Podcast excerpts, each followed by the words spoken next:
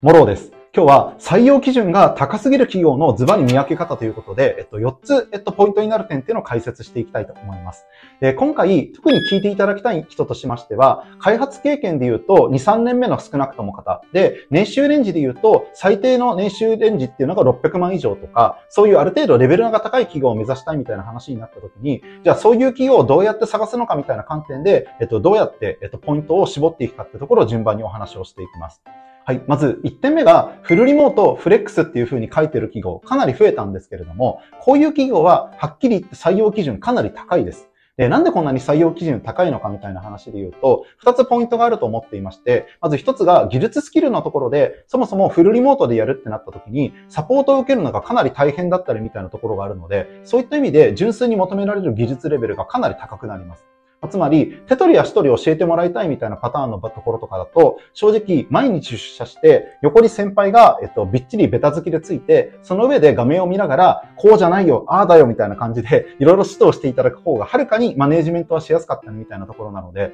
そういった観点で、純粋に技術的にまだまだサポートが必要って方は、正直フルリモートの企業っていうのは、よっぽどリモート慣れしてる企業じゃなければお勧めしません。で、えっと、二つ目のところが何かというと、コミュニケーションのスキルのところで求められるレベルがかなり高いです。まあ、具体的に言うと、まずそもそもテキストで言ってることが意味がわからない。例えば、死語とか実語が抜けてしまうタイプの方だったりとか、その他だと、そもそも文章が長すぎて、これ全体的に文章を読んだ時に何が言いたいのかわからないみたいな感じで、よく言われる方に関しては、私はフルリモートをやめといた方がいいと思います。まあ、なぜかというと、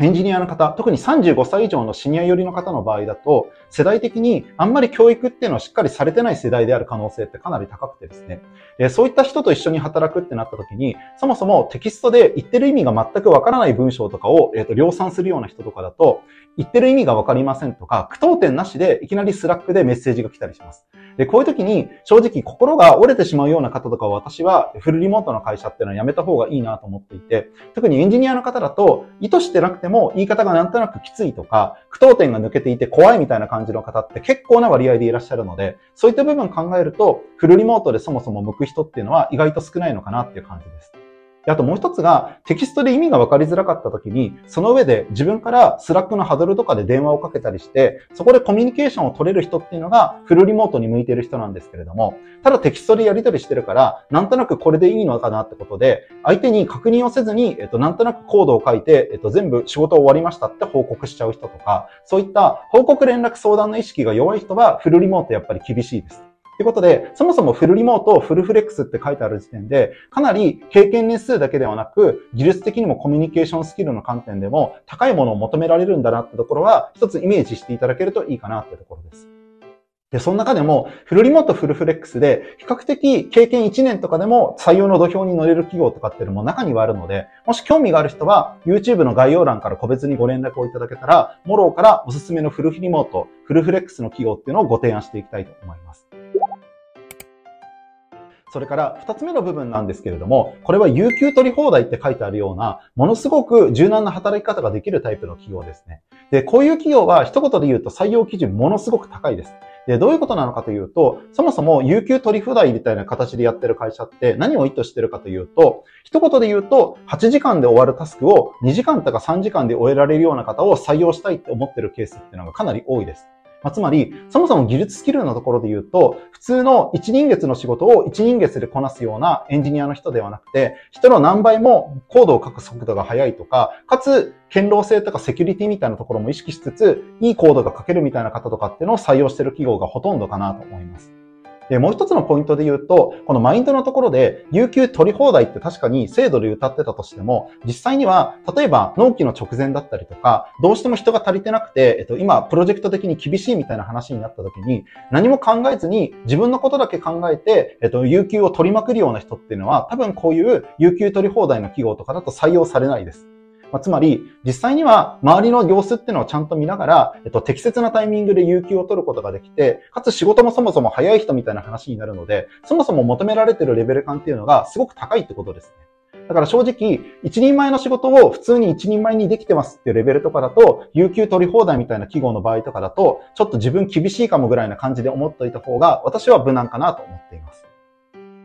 三つ目が、そもそも募集要項のところで条件が多すぎる。まあ、あの、昔のですね、文学作品の名前を借りると、注文が多い募集要項みたいな感じなんですけれども、一度私が取り上げさせていただいたデジタル庁の Web エンジニアの募集要項なんかは、まさにこれに当てはまるかなと思っています。まあ、要約すると、デジタル庁の募集要項の場合だと、 TypeScript とか React、Vue などのフロントエンドの開発経験っていうのが2年くらいあって、かつそれプラス C シャープでの開発経験っていうのもある方で、さらに大規模システムにおいて、クラウドインフラの設計構築とか、パフォーマンスチューニングの経験みたいなところもある人、まあ、この時点であフルスタックエンジニアを求めてるんですねって話になるんですけれども、さらに難しいのかなと思ったポイントで言うと、各関係当事者に対して、ドキュメント、文章ベースと、プラスアルファ対面、つまり口頭での説明みたいなところを含めて、わかりやすく説明ができて、関係当事者とうまく調整ができる人ってことですね。まあ、つまり、簡単に言うと、フルスタックのエンジニアかつ、PM もできる人っていうのを求めてるような事実上感じになるんですけれども、まあ、こんな感じで、あまりに、えっと、求めてる条件がいろいろありすぎる企業の場合とかは、年収が高かったとしても、極端にその人に対しての期待値が高かったりみたいなところがあるので、応募するときにはちょっと慎重に考えた方がいいかなっていう感じです。